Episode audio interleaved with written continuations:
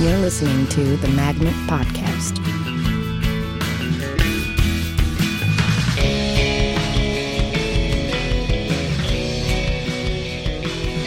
Hello, welcome to the Magnet Theater Podcast. I'm your host, Louis Kornfeld. My guest today is my close personal friend, one of the key figures at the Magnet Theater. You know him, you love him, Mr. Quentin Loader. Quentin, thanks for talking, buddy. Hey, my pleasure. Quentin has performed for many years with my team, The Boss, as if it was my team, as if I didn't join your team. It's our team, The Boss. Before that, he performed with Baby in a Corner, which we'll talk about in a little bit. He's one of the general managers at the theater, operating a facility manager, all kinds of wonderful stuff. Quentin Loader, folks. Quentin. Oh, please, everybody, sit down. Yeah. Sit down. This is too much. All right. This is a weird place to start because it has nothing to do with your history or the theater, but we were just in the middle of a conversation about Irish pubs. You said you have a great Scottish pub story. I'll tell you, I fell in love with pubs. I was in Ireland this week. I went to a bunch of pubs, fell in love with them, man. I was born to be in Ireland. I was born in the wrong country, man. Pubs are the best. Yeah. And totally different than an American bar, and certainly different than an Irish bar in America. Oh, completely. Yeah. Sure. Yeah. I mean, if you want to move to Ireland, I'm ready for that kind of commitment. I'm thinking about it. Let's do it. All right. Yeah. Done. So I was in Scotland for, I don't remember how long it was. It was for a while. But at the tail end of it, the person that I was staying with there decided as a farewell gift, she was going to put me up at a bed and breakfast in the middle of nowhere, Scotland. And so she drives me up to this place. We're probably 3 or 4 hours north of Glasgow. Mm. And she puts me at this castle. The woman who runs the place came up to me not long after my friend Tracy had left. And she asked me, she's like, well, I have to wonder, what are you doing for dinner? I saw your friend left. And I was like, oh, I don't know. I'll figure out something. And she's like, there's nothing within half an hour of the castle. And no offense, but you're not welcome at my family's dinner table. And I'm like, yeah, okay, I get that. Sure. Who would want an obnoxious American tourist?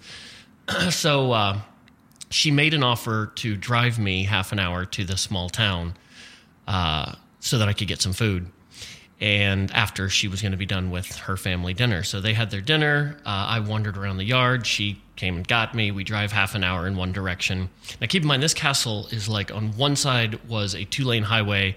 On the other side, running parallel to the highway, was an inlet to the Irish Sea. So we end up driving 30 minutes. What would it be? It'd be east. Go to some small town. Everything is closed down. It's probably 8 o'clock at night. Everything is shut down. So she, big heavy sigh, and agrees, okay, there's one other place I can take you. It's 30 minutes past the castle the other way. It'd be so much easier to just invite you to her family dinner. Right. Well, I don't know why she didn't. Who wouldn't want this guy at their table? So she drives me an hour to this house in the middle of nothing. It's just right off of this 2-lane highway. There's not even a real parking lot. We pull in. We're the only car. She stops. She goes, go up there and make sure that somebody's there and everything's great. So I go up. I open the front door. It turns out this is a restaurant/pub. And I holler in, hello. And I get hey, just get a table. We'll be there in a second. So I come out, tell her, hey, everything's great. She's like, okay, just call me at the house when you're ready to go. It's fine if it gets super late. And I'm freaking out because I'm in a house in the middle of nowhere. It's 9 o'clock now in Scotland, and I don't know where the hell I'm at.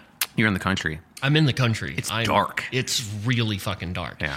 So she takes off and leaves. I sit down at this big, heavy, dark wooded table with the pitted copper top on it, and there's a wood-burning potbelly stove over in the corner that's got the place hotter than it probably should be. It was gorgeous, truly candlelit place, and I'm the only person in there.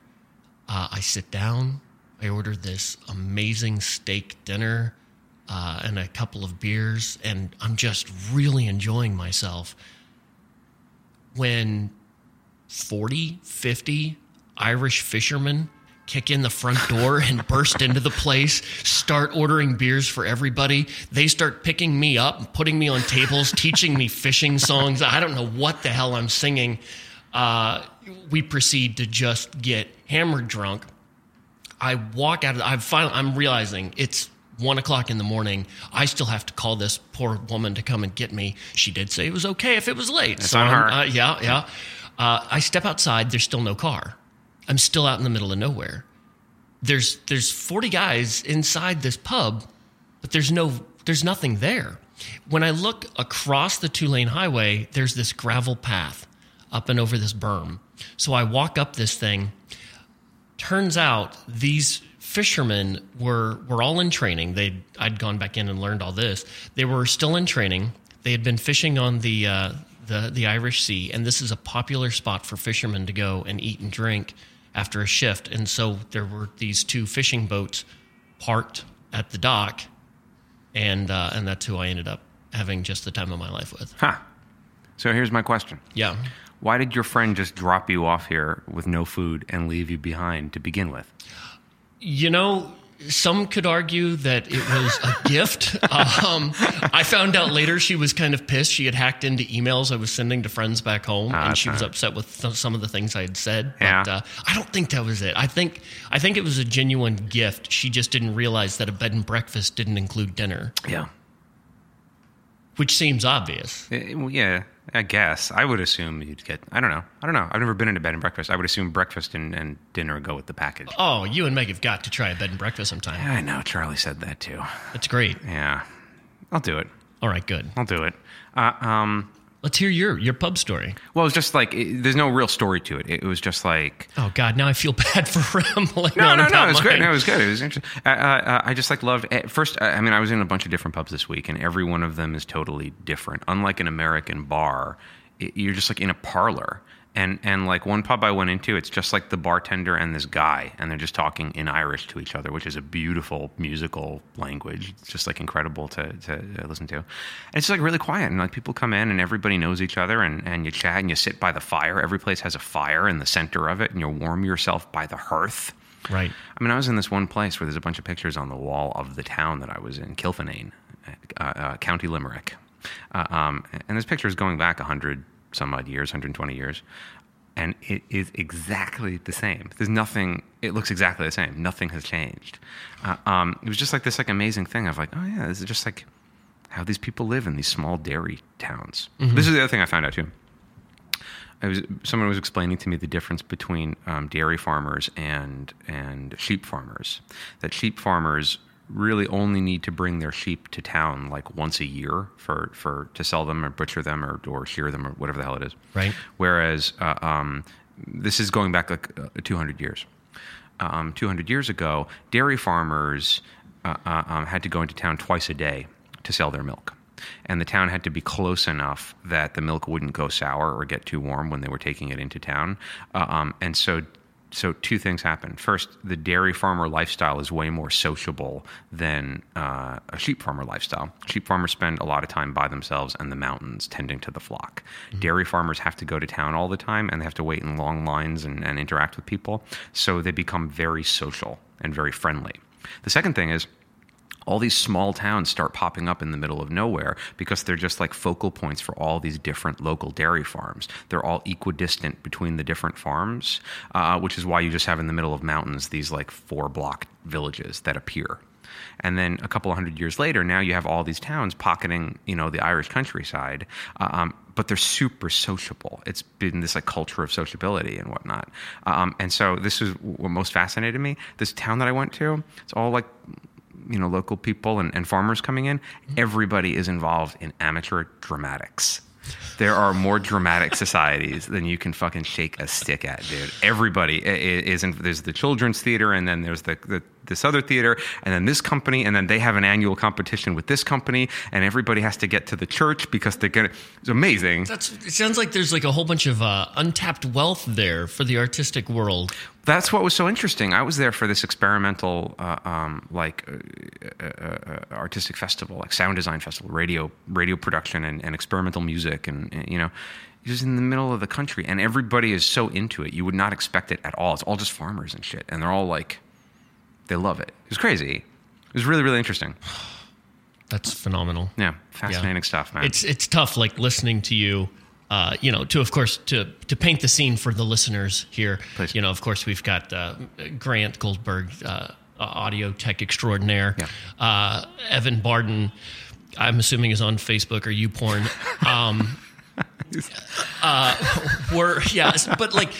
While you're sitting here describing this behind Louis Kornfeld, the man, the myth, the legend, is the windows of, and I'm like looking out onto New York City, and it's just to hear this, I'm like, I really want to focus and imagine these small villages, because it's that's where my heart's at. Yeah. But to look out behind you and still see New York City, it's like, oh yeah, I know.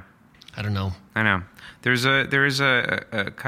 you're very anonymous in New York, and I like that a lot. That fits my personality. You can walk around the entire day without having to acknowledge anybody, and nobody cares about you at all. And sometimes that's great. Mm-hmm. But then there's also something of like, oh man, it was such a breath of fresh air to walk down a street and have everybody come up to you and be like, hello. How's it going? Yeah. There's a storm coming up later, and just like, okay, well, see you at the pub. But you're still anonymous. Like, you're totally. They care about you, yeah. But they don't know anything about you. They don't need to know everything about you. Yeah. But they don't, but they also know everything that's going on. Like this one guy was explaining to me, he was like, you know, if you hear a siren in the distance, you know that somebody that you care about is in trouble. And then everybody just they run out to go find out who's in trouble and go like help them with it. It's just like, oh man, I could spend a couple of years in this environment, I think. Yeah. I think so. You're New York City for life. Yeah. Or have been. I have been. I don't know. Are you going to commit to it for life? That's a great question. That's a great question. I don't know. I was actually thinking about that when I got back because I found like the pattern of my thinking was different when I was away. And then I came home and I come back to like all of my normal like anxieties and all my normal, you know, whatever, grappling with my sense of failure in this life and all that shit. And it occurred to me like, I wonder if that is just my environment. I wonder if like, if I'm in a different environment, you know what I mean? Like, cause I think of myself as being like, I'm lazy and I'm unmotivated and I'm not pushing myself and I'm not spearheading projects I want to work on and shit. And all that stuff seems out of my character.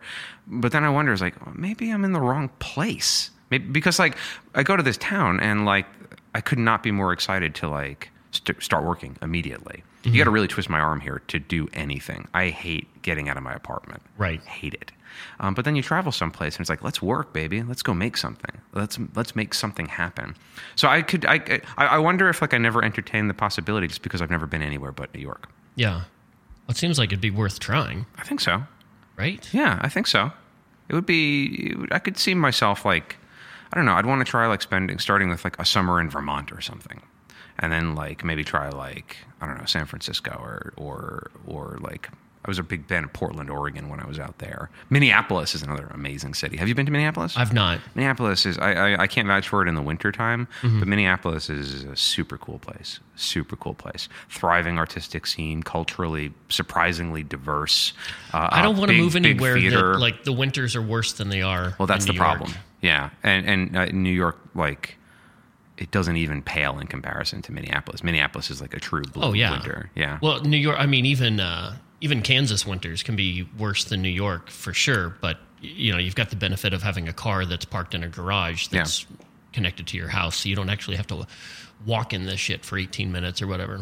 Well, that's the big thing about New York winters is like the biting winds because of the buildings, because of the wind tunnels, and it's just gross. But we're close enough to the ocean to make a difference, right? Yeah, I think so. It seems that way to me anyway. Yeah. Like, I'm in love with Milwaukee. Love Milwaukee. Never been there. Milwaukee and Albuquerque are two cities that, for one reason or another, absolutely love. But Milwaukee can kiss my ass in the winter. That place is so awful. Yeah. And the closer you are to the lake, it's 20 degrees difference. Like, being on the lake or just being half a mile off of it. It's ridiculous. Yeah. See, I'm going to be stuck with this, getting into my personal business. I kind of prefer, I have a better tolerance for cold than I used to. Mm-hmm. And I would rather be in an environment that veers towards slightly cold than an environment that veers towards too hot, you know? But Megan has like a circulation thing where if it falls below 70 degrees Fahrenheit, she just becomes like an ice cube. Right. So any dream of time in Minneapolis is not going to happen. Go with Vermont then. Yeah, Vermont is cool, man. Oh, Vermont is great. Everything worked out for your future right now. I feel really good about this conversation. This is great. Let's talk about theatrical competitions and contests. Oh, Going back to Ireland for a second. All right. You were involved in some of that stuff in college, were you not? Yeah. I competed in the American College Theater Festival a couple of times. How does that go? What do you mean? Like, I've never done that. What who's competing? How does the competition work exactly? Well, the different colleges all over the country that participate in it are, they'll put up shows that are then open for judgment by other universities who will then send representatives to basically go judge the show. I believe they even offered up critiques for a couple of the shows that we did. And they nominate either performers or the show itself, one or the other or both, that then get sent to a regional competition where if it's a show, the whole show gets put on, and then you're judged by the regional judges. If you get past that, you go to a national level. And the last I heard, those were still happening at the Kennedy Center. Hmm. But... yeah, that's kind of how that goes. How far did you make it? I never made it past the regional stuff. Mm-hmm. The couple of times I got nominated for my own stuff, they had recently announced that they were going to give basically extra credit if you did something classical, something like Shakespearean. Which you hate. Which I despise, but I'm competitive, so I wanted that edge. So I did a scene. What was it? I don't even remember. It doesn't matter. I did a Shakespearean scene with a friend of mine, Ange Peckham, who is a phenomenal actress and really good at doing Shakespeare stuff. And that was the note I got was, hey, in a competition, it's great that you went and you took this, but you need to make sure that your partner isn't better at the material than you are. Oof. Because it's like, I mean, it was a great compliment to her. Yeah. I didn't see myself going on anyway. I didn't have any illusions of that. Yeah. So. Did you ever hear Dave Pesquiz? Dave Pesquiz won a Jefferson Award in Chicago one time for like best actor and like a David Mamet play or something. And his acceptance speech was, "I was always taught that the primary job of an actor is to make the people around you look really good. So the fact that I won this award means that I failed at my job. I'll try harder next time." Thank you. Great speech. Oh, genius. What is it about Shakespeare that you hate? Out of curiosity, because I've heard you and Dan Farrell get into this before. It's just too much damn work. Like when I go to see a show or watch a movie or even watch a TV show or something, like I like being able to allow myself to be swept away mm-hmm. in whatever they're creating. Like that's your job. Take me out of this world and put me in yours. And if I have to sit there and put all this extra effort into understanding what you're saying or the situation, it's just too much work. It's just too much work. Mm-hmm. And I find a lot of people that get excited by it, they usually fit into one of two categories. Either one, they genuinely like it, or two, they like to say they like it. Mm-hmm. And I cannot stand that second group. Mm-hmm. It drives me nuts. Mm-hmm. So I've accepted the fact that I don't like it, and I'll distance myself. That's exactly why I get so amazed when I see something Shakespearean that does work for me or is really well done. And then all of a sudden it's like it cuts through these, like, it's like the clouds are parting and you're getting like this like clarity of like, oh, of course, that's how, like, I'm thinking of Mark Rylance right now. They actually just took down from YouTube, there were a bunch of clips of Mark Rylance performing in like Richard II and Richard III and Henry V and shit. And you look at that and it's like, oh, that's what it's supposed to be. Yeah. It's so... Well, that's how you know when they did it well, yeah, is that you're able to just sit there and go with it. And you're entertained by it, too. Yeah. Yeah. Which can happen. It really can happen. Yeah. I've seen amazing performances and been like, okay, all right, you got me that time. Yeah. You win this one, Shakespeare. Yeah. But generally, no. So what's stuff that you put up at these contests that you did like doing that wasn't just a competitive streak, but was work that you felt was worth showing? Gosh, we did, again, to throw back to my friend Ange, in college we did Oleana, and that's one that I would love to try again, to portray like a 40-year-old, 50-year-old college professor who's worried about tenure and buying a house and all these things weren't things that I could really relate to as a 20-year-old kid doing college theater. But the show itself it's really cool. And of course, it being a two-person show, you're on stage the entire time, which is a performer you love. But did that even answer your question? Was that part of your... Okay. Oh, yeah, that's great. It's a great answer. Yeah. That's exactly what I was going for. Got it. You were... okay, so you hail from... you did work in Topeka, Kansas. Yeah. I had the good fortune of visiting Topeka a couple of times. Yeah. And seeing not your college, but the theater that you used to work at before you came out to New York. A state-of-the-art... What's the name of the Topeka Civic Theater. There you go. State-of-the-art facility, dinner theater facility. If I remember... It's the oldest continuously running dinner theater west of the Mississippi. Wow. How far does that go back? 100+. Okay. State of the art. I was blown away by it. It's like a real performing arts center. Yeah. Oh, you should have seen what they had before. We operated out of a rail car. Really? And it was almost like a little black box. But it was the rail car was actually it became the bar.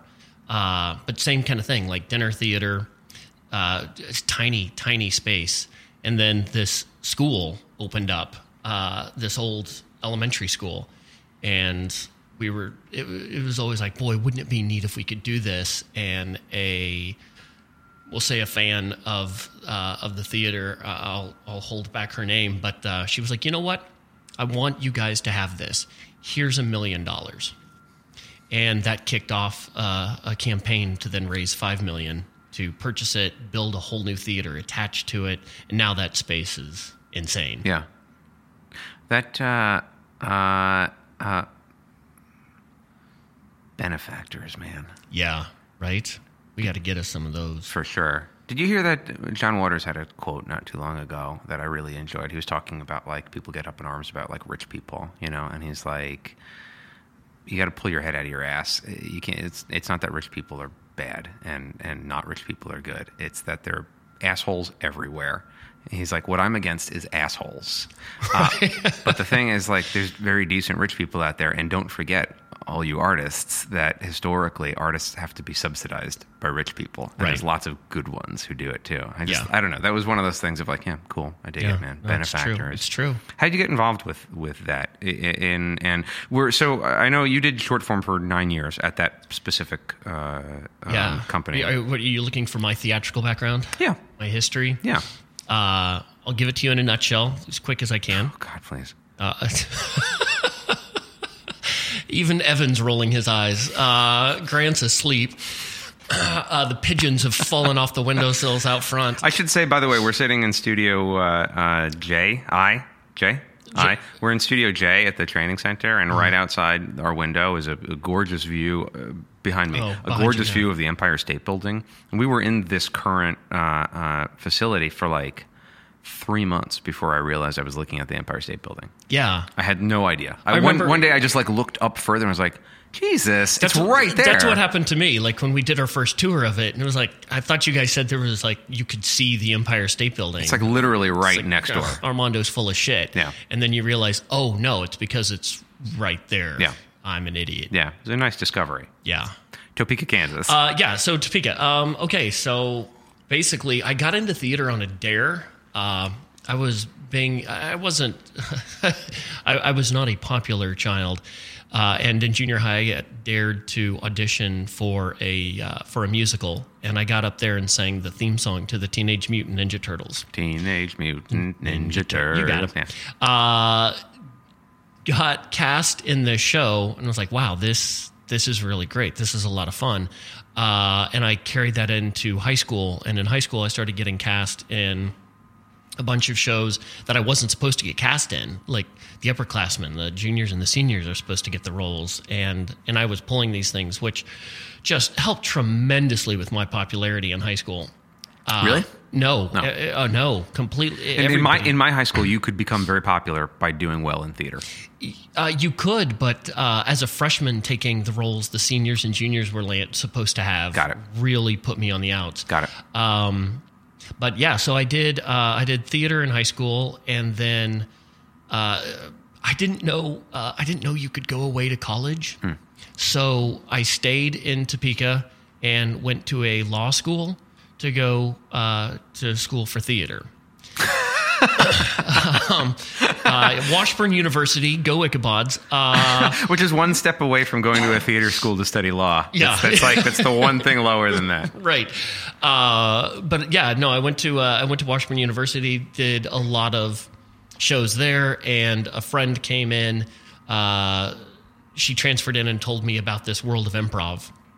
She's like, they're going to offer this class. We have to go. We have to take this class. It's amazing. You're going to love improv. And on the first day, she asked the instructor, hey, we know that you run a short form show. We would like to be a part of it. And I was like, well, let's see how the class works out. 2 weeks later, he invites us onto his team. It previously called Laughing Matters, but they had to change their name for legal reasons. They were sued by the producers of Family Matters on ABC. That must have been what it was. Yeah. No, I think there was like another improv group in Atlanta or something that was like, hey, you can't have our name. Yeah. Why fight it? Yeah. But anyway, that group's been around for a long time. But I got into that, did short form with them for 9 years, and then was also a part of a number of productions. I think I was trying to think back. Like I believe I've been in over 75 different theatrical productions, not counting improv. Wow. Like straight plays, musicals, whatever. But I did a lot of that through Topeka Civic Theater, and then I decided one day to wonder what New York's like. I want to give this a shot. Yeah. And no joke, 2 days before I left, a friend of mine back home said, you know what you should do is you should look into this improv thing in New York. And I didn't know you could do improv outside of Topeka Civic Theater. I didn't know it existed. I had heard of something called Second City, but that might as well have been, Hollywood. So I moved. It was kind of like my college experience. I didn't know you could go away to college. I didn't know improv existed outside of TCT. But yeah, so I moved out here. It turns out Second City used to have a training facility. They didn't have a facility, but they had a program here. So I did Second City for however many levels they offered here. Jump ship, went to UCB, and then heard about this guy, Armando Diaz, opening Magnet Theater. Mm-hmm. I'm curious about Second City because I've heard from a few people that Second City never really had their heart in New York. They kind of came out here and started working, but never really put in the effort to take root, and then kind of closed shop overnight, right? Yeah, it was. I'm also kind of fearful that the group that I was with had something to do with closing it, because They didn't have a steady space. Every week you wondered where your class was going to be. And it got really frustrating when you would show up to where the classes would typically take place to then find out, oh no, hey guys, we're 10 blocks away. We're at a different spot this time. Mm-hmm. And so I ended up putting together a fairly negative email to Second City about how upset we were with the whole training program, and got all of the classmates to sign on to this email. And once everybody agreed that no, this is what they're doing out here is kind of bullshit, we sent it off. And it wasn't, but a week or two later that Second City was like, that's it. We're done in New York. They just sent you an email and then were like, classes are canceled. Yep. Wow. All right. Jesus. So did we do that? You guys broke the East Coast manifestation of Second City. I don't want the credit or responsibility for that. And yet you took the action. You don't want the credit. I might have. So I'm sorry. It's not too me. Bad. My class. We all agreed to this. Guys, it's my fault. I came here today to apologize. to try to deny and then apologize. Beth at Second City, if you're listening to this, give us a second chance. Come on. We can do this. We can do this. We have the means. Beth, can rebuild it. Matt, we love you. We love you. Mm-hmm. Please come back. What were classes like at Second City? I've always been really curious about them. It was, honestly, to me, it felt a lot like what Magnet was. It felt going from Second City to UCB was jarring. Going from UCB to Magnet was equally as jarring, but also comforting because it felt like what I had been doing at Second City for a while. Mm-hmm. But yeah, it a lot like Magnet. It was very truthful, less gamey, very honest work. Were you guys doing long form? Were you just focusing on scenes, or like what was the focus of the program? Scene work. Yeah. It was all long form stuff. There weren't any particular forms I remember messing with. Yeah. And then were there shows involved too, or you're just studying scene work in class? Yeah, they didn't have a space. They never rented a space. There was never a show. Yeah, that becomes kind of difficult if you don't have like a venue to showcase. We ended up breaking off, and a friend of ours in the class was good friends with Rob Weber, mm-hmm. who was doing the Johnny Lunchpail stuff. Amazing group. Yeah, a fantastic group. Check them out. But they actually took us in, and we were allowed to open for them for, I don't know, probably 3 different performances of theirs. Wow. Which for me was, I hate to say it, but it was almost like I wanted to hurry through the performance and get my ass in the seats to watch the Johnnies. They were that good. They're that good. Yeah, I remember seeing a couple of their shows when I first started, and they it was a totally different ball game with those guys. They're phenomenal. I was actually talking about this in class yesterday. They're the only group I've ever seen do this, and normally I would say don't do this, but I really loved it. They were doing a show, and 10 minutes into the show was like really shitty. And 10 minutes into the show, one of those guys was like, you know what? I think we can all agree that nobody wants to carry on with this show.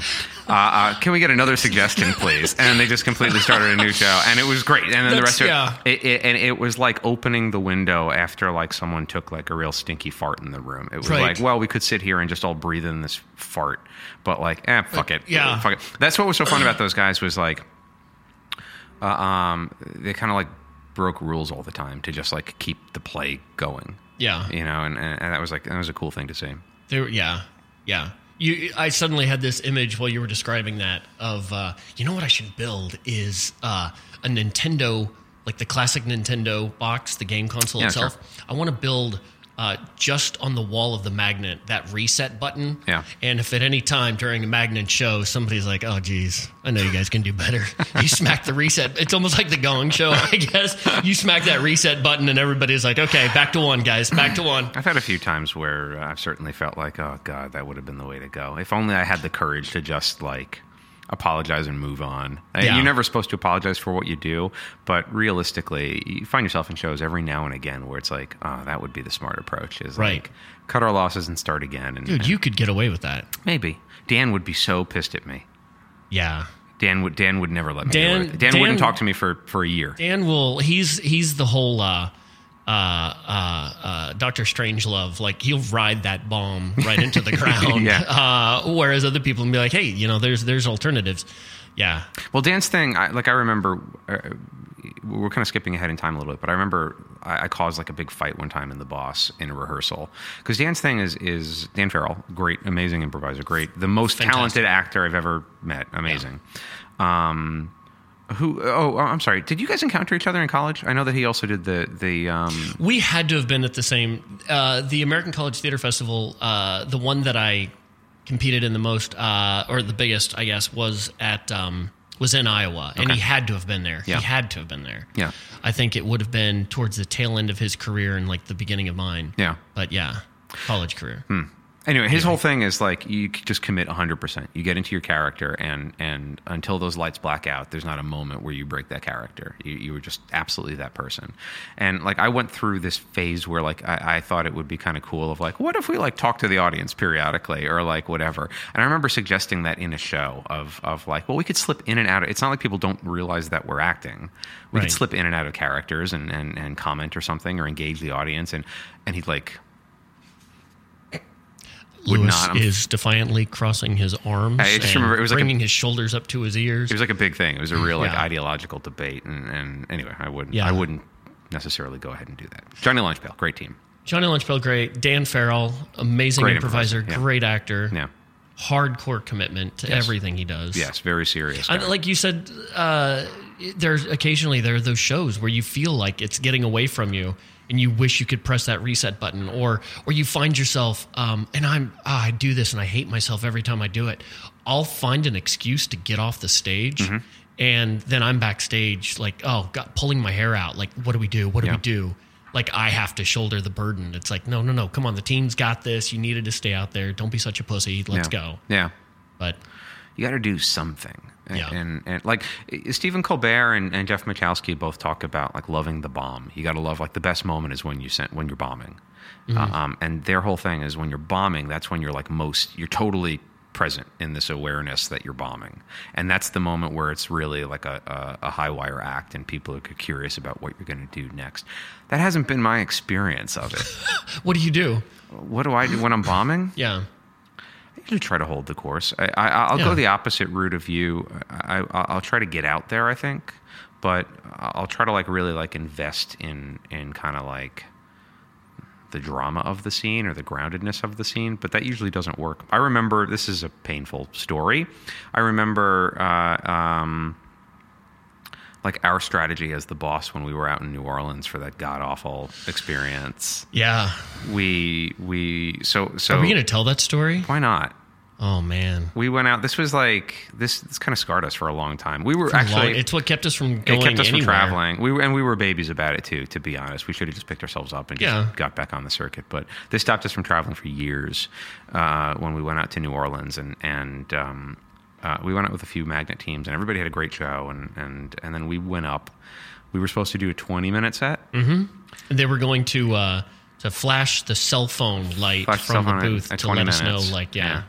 And we took the stage, and these two women at the front table just began heckling us immediately. Like, we didn't even open our mouths. And we were the only group that they were heckling. They were there for the whole fucking show. Yeah. They started heckling us the second we hit the stage. And it wasn't heckling like, you suck. It was heckling like, now do this. Yes. Oh, hit him with that teapot. Yes. And it's just nonstop suggestion kind of heckle. And they kept on calling out suggestions throughout the show. Right. Like, we're in the middle of, and we, you know, at that time we were like very invested in like slow comedy and we're improvising plays, and we have a lot of integrity to our characters and all that stuff. And I do remember at one point it started becoming personal. They started like actually like pointing out like things about our physicality and like calling that out and whatnot.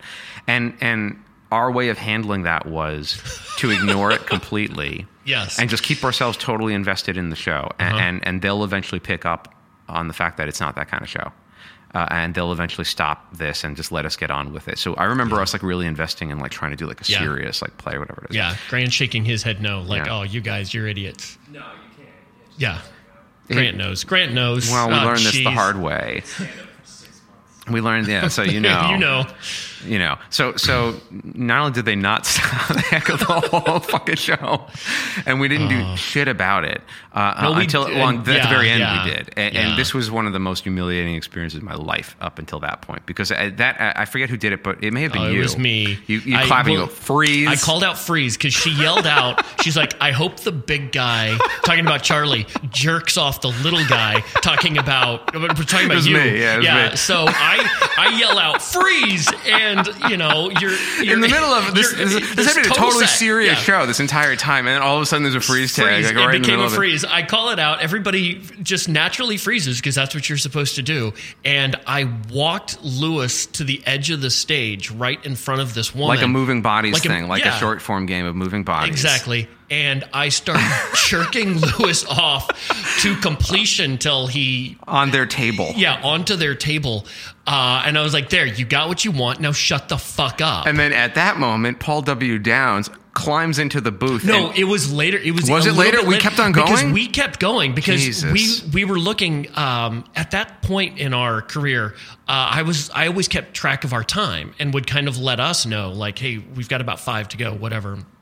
And we thought for sure after that it has to be a blackout. But then we kept going. We even got out of that scene, went into another scene, and it was during that part that the lights just mysteriously went down. And we found out later that the tech for this festival was having a fight with his girlfriend on his cell phone. So our 20 minutes had turned into 30 minutes of disaster. Paul Downs... Oh, it was longer than 30 minutes. We played for almost an hour. Yeah, it was ridiculous. We got blocked out at like 50 minutes or something. by Paul Downs, who was with Laser at the time. He sees what's going on. He's in the back row and like sees the tech arguing. So he goes over, grabs the window, which is probably 8 feet in the air, pulls himself up, looks into the tech booth, finds the light board, and just throws everything down, which blacked us out. In the middle of like nothing. We were in the middle of nothing. And Paul didn't bring the lights back up. So he just let himself out of the window. So now we're on stage like, okay, all right, they finally blacked us out. Mercy kill, thank God. Well, are they going to bring this back up? I remember a couple of other things about that, too. I remember the right before our set, this guy came on and he did his, he did like a 20-minute impersonation of George W. Bush. Right. And he got the crowd heckling him, like that was part of his show. And then they called us onto the stage to do our totally opposite thing. I remember right after that show, one of the drunk girls came up to us and said, "I'm sorry, was I not supposed to do that?" Yeah. After an hour of doing that. And like... I just remember Dan having nothing to do with her apology. I remember he got like stony quiet. Oh, yeah. He got like, "Dan, are you going to be okay?" Yeah. Like that kind of quiet. So then what do we do? We're like, hey, let's get back. Let's go get some drinks. And we walk 2 blocks and see this magnificent New Orleans mansion burning to the ground.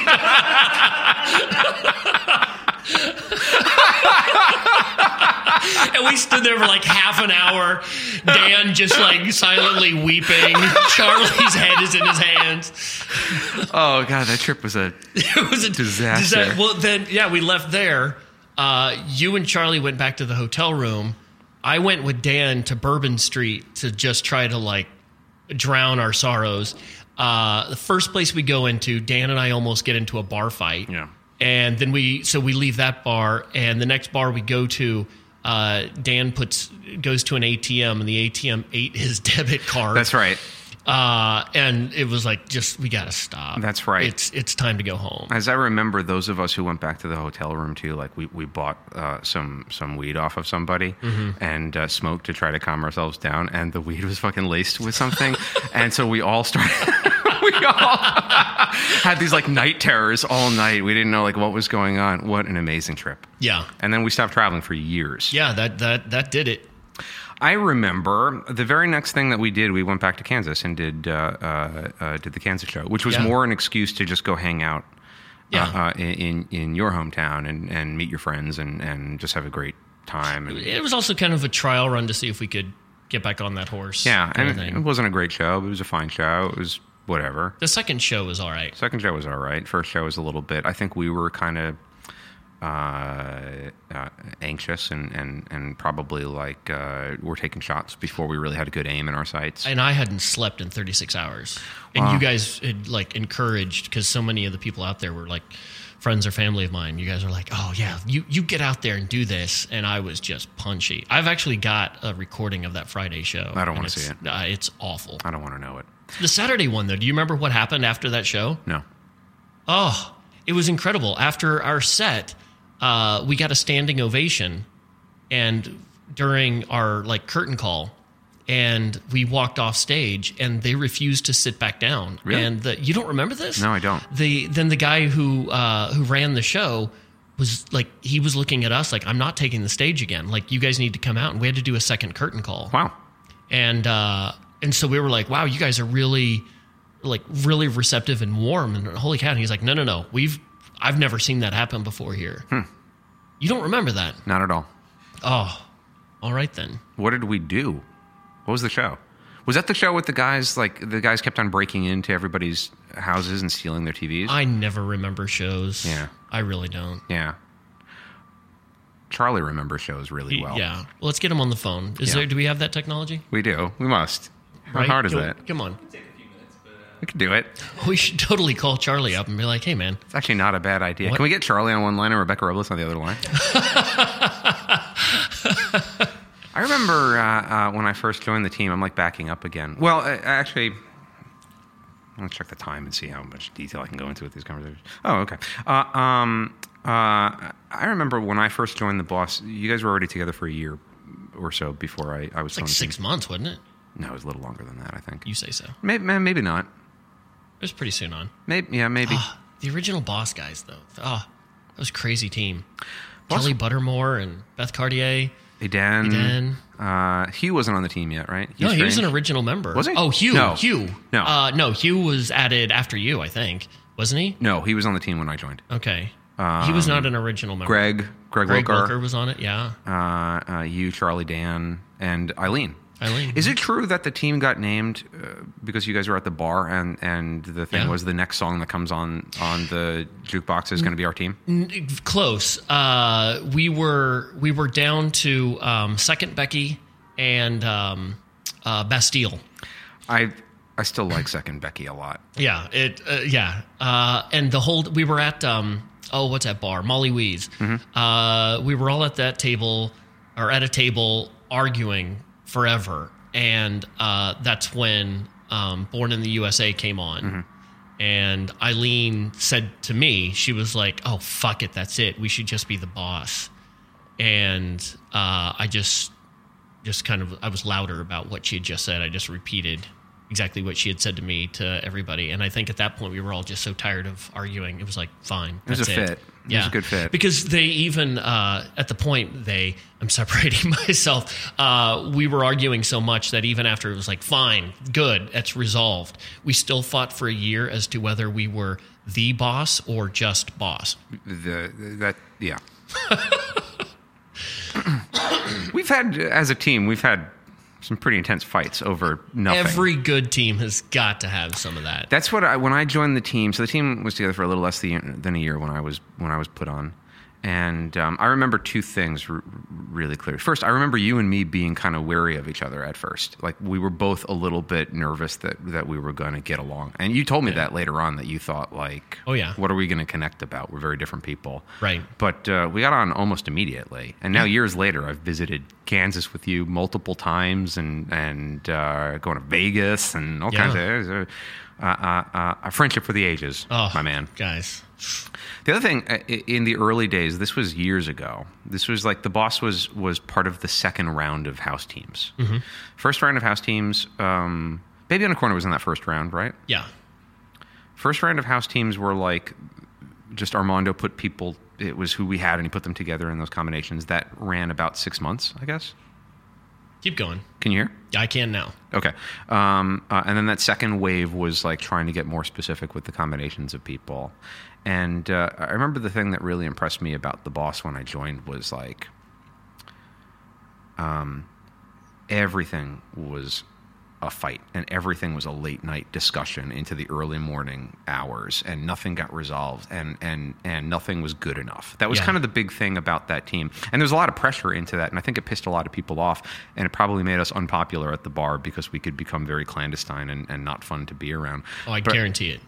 I just remember how serious everybody was about like really nothing was good enough. We had to keep on pushing and finding like better ways to do stuff, and you know, we've kind of, I think, gotten away from this because we've been together for so long that the team's like more comfortable, you know. But yeah, it's almost like our fights now. We kind of already know what everybody's different viewpoint is going to be, so there's less explaining yourself in fights anymore. Yeah.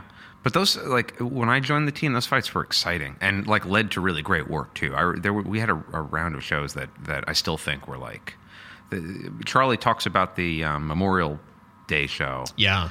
And you know, I don't remember exactly. Maybe you can remember. At the time, we were doing like a paint the scene opening, and that turned into the opening scene. Right. And then that turned into a series, like a Jazz Freddy style tag out thing where we would go into the past and the future, right? I believe so. And then there would be more painting of the scene to get us to a new location. And then we would start slowly kind of tying these different characters together. I'm not even like describing that really well, but it was just like everything was so kind of experimental about that. I remember being like super, super focused on the mechanics of how we're supposed to be putting these shows together. What am I getting wrong about that show? What else were we doing? I'm not good at remembering that. We've done so many different forms. Like you said, we've always taken it so serious that we can't just say, you know, oh, we're going to do a Jazz Freddy. We break down what each one is going to be. So there probably was a very specific formula to that show that I'm not going to remember. I do want to talk very briefly about one of my happiest memories. For a couple of years, we would produce a show once a month called The Boss Presents. Oh, yeah. At a theater that is now defunct called the Sage Theater on 48th Street. Yeah, I think the sign is still up there. Right. And how long we were doing that show? A couple of years. Mm-hmm. Every week for a couple, or every month for a couple of years on a Tuesday night. We would invite like a variety of acts that we liked. I remember Roy Cochi doing stand-up and Damon played guitar. Damon Ketron played guitar. All kinds of great people. And then we would do like our longer set. So we would do our normal 25 at the Magnet. Right. And then we would put up like a 45-minute set for ourselves at Boss Presents. And beautiful cabaret-style theater. You could see like 200 people in the theater. Yeah. And... we'd get kegs, and then after the show, we would just party until the keg ran out. So sometimes like 3 o'clock in the morning, you're partying until.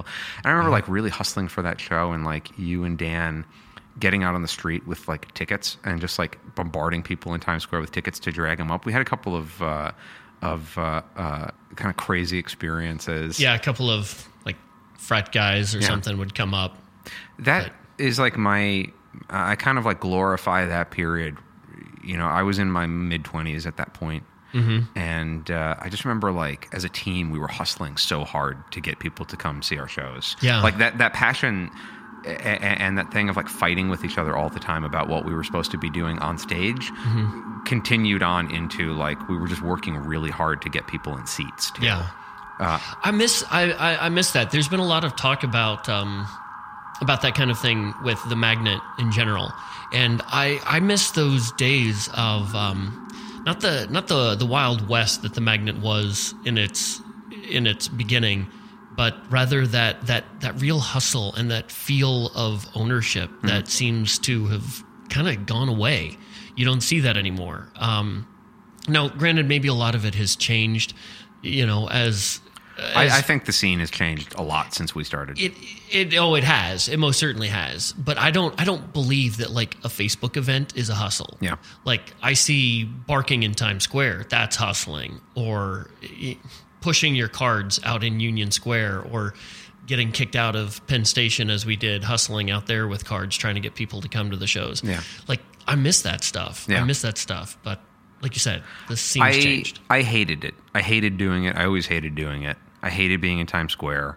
I hated having cops come up to me. But what it did do was it gave a real sense of team solidarity. And when you show up and you know that we all hate doing this, but we're all going together and we have each other's back, I really felt like that carried over onto the stage too. It was one of those kind of face your fear sort of thing. It's like, I'm going to hate this, so I'm going to jump into it 150%. Yeah. Could you imagine doing that now with Rebecca? Oh, God. I don't know what I'd be more afraid of. Like trying to talk to people or seeing Rebecca get... I was outside the theater. Like I left the theater a few weeks ago and Rebecca's talking to like a 12-year-old kid and she's like, oh, Louis, I want to introduce you to my friend. This is James. James is in junior high school right now and he's thinking about going to a technical high school next year because he wants to study engineering. And anyway, I thought the two of you could talk about this thing or like whatever. She like invested me in this conversation with the 12-year-old kid. Mm-hmm. And then afterwards, we were walking to the bar and I was like, oh, how did you know James? Oh, I just met him on the street. Rebecca's the best. Yeah, she is. She is. God, I'm glad she's on the team. Yeah. Yeah,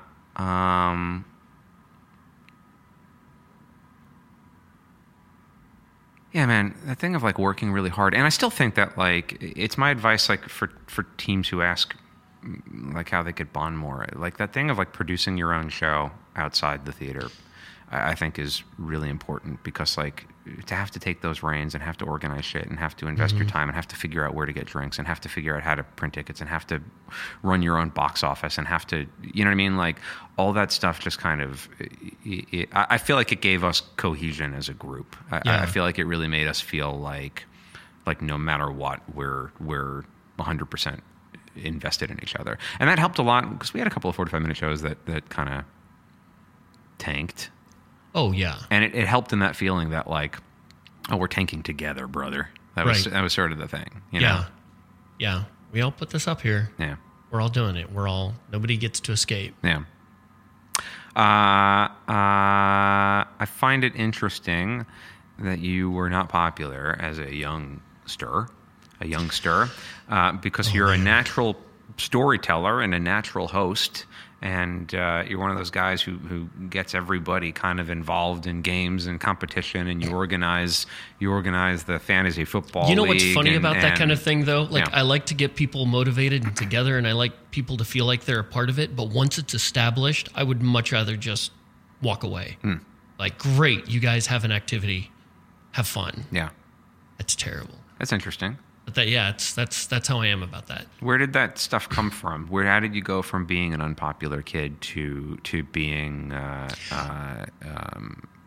like such a social guy? You know, a great friend of mine, Sarah Pantos, taught me a lot about like just be who you are and stop worrying about trying to impress people. I can't tell you how many nights I would come home like in junior high or high school and just collapse in the middle of the living room floor and ball. My mom once was like, she was like, I can't take this anymore. We're going to go. And she bought like all the fancy clothes that all the popular kids were wearing, the Z Caverici jeans and the whatever crap. And she spent a small fortune. And of course that shit doesn't work. And then it was my friend Sarah who taught me. It's like, just stop caring. And once you stop caring about it, then you find that people are like, well, this guy's interesting. Why doesn't he? He doesn't care. He's got something going on. And then, of course, in theater, you learn really quickly on stage that if you don't have the confidence, fake it. I learned an important lesson doing musicals, and that's if you're singing and you start hitting the wrong note, if you're going the wrong direction, commit like crazy to it. The actors and actresses that start looking at you like, what the hell are they doing? They're the ones who are going to look like they're doing something wrong. So just go, fake it, just fake confidence. I think when you play, that's something that you and Dan both have in common in different ways. But like you're also like 100% commitment on stage, but more of like a live wire than Dan is. With Dan, it's like he's going for like a deep character choice, right? And you're really good at kind of picking up of like, okay, the show needs something different right now. And a lot of times you'll pull something out that's like, what the hell are you doing? Yeah. And you just do it at like 100%. What do we call it? The team grenade. The team grenade. Yeah. How do you describe what's your thought process when you're in the middle of a show? It's kind of like we were talking about getting groups together or making sure that people are having fun or a part of the thing. Mm-hmm. Like I like to pull people into a situation, into the fun, into the group. And so generally when performing, I want to make sure the audience is having a good time and having fun with it. There's a very fine line between breaking that fourth wall to do that and then bringing them in because you're so committed. And sometimes I'll find that it's not working, that even though we are as committed as we are to the character or the situation, that sometimes you have to throw something that's a little bit breaking that fourth wall to be like, guys, come on, I've got to get the audience in on this, or else what's the point? Mm-hmm. You know, I mean, we're not just up on stage to jerk each other off. You're up there to be entertainers, and you've got to make sure the audience is on board. So unless you're in New Orleans at a festival, and then you're actually literally jerking each other off. Yeah. You were not looking forward to this conversation. You were nervous about it. How are you feeling now? Terrified. All right, fine. How do you think this went? I ran across somebody, a poet from Kiss Punch Poem on Saturday night. I saw this guy, and I was talking to him about the podcast, and he's like, podcasts are just introverts' ways of like listening to somebody else have a conversation. Yeah. And I was like, oh, all right. So it's not like I'm up there and everybody's like, okay, what kind of improv knowledge and vernacular is this guy going to drop? And it's like, it doesn't matter. No. There's just people out there who want to hear people bullshit. So this was Louis and I bullshitting. You know what I think? What's that? I think podcasts are dead. Do you? Yeah. It's a dangerous thing to say. I think they're done. Vaudeville, That's the future. We got to get on that. Quentin Loader, my friend, thanks for talking. Louis, thank you. Great pleasure. And thank you guys for listening. Thanks to Grant Michael Goldberg, our engineer, Woo! And Evan Ford Barden, our producer. Thanks to Ed Herbstman, our executive producer, and all the wonderful folk over here at the Magnet Theater. My guest has been Quentin Loader. I've been Louis Kornfeld. Thank you, Quentin. Thank you guys for listening. Bye, everyone. Bye now. Bye-bye. Bye. You've been listening to the Magnet Podcast.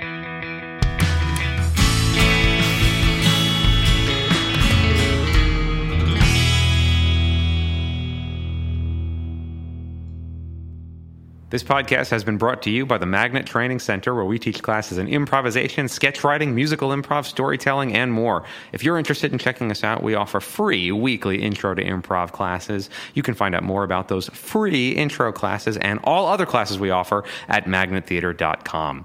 Our podcast is available on SoundCloud, Stitcher, and iTunes. And if you've enjoyed this episode, please head over to iTunes and give us a positive rating. We appreciate the support. Also, be sure to check out the Magnet Theater for top-notch comedy shows 7 nights a week. All information regarding classes and shows can be found at magnettheater.com.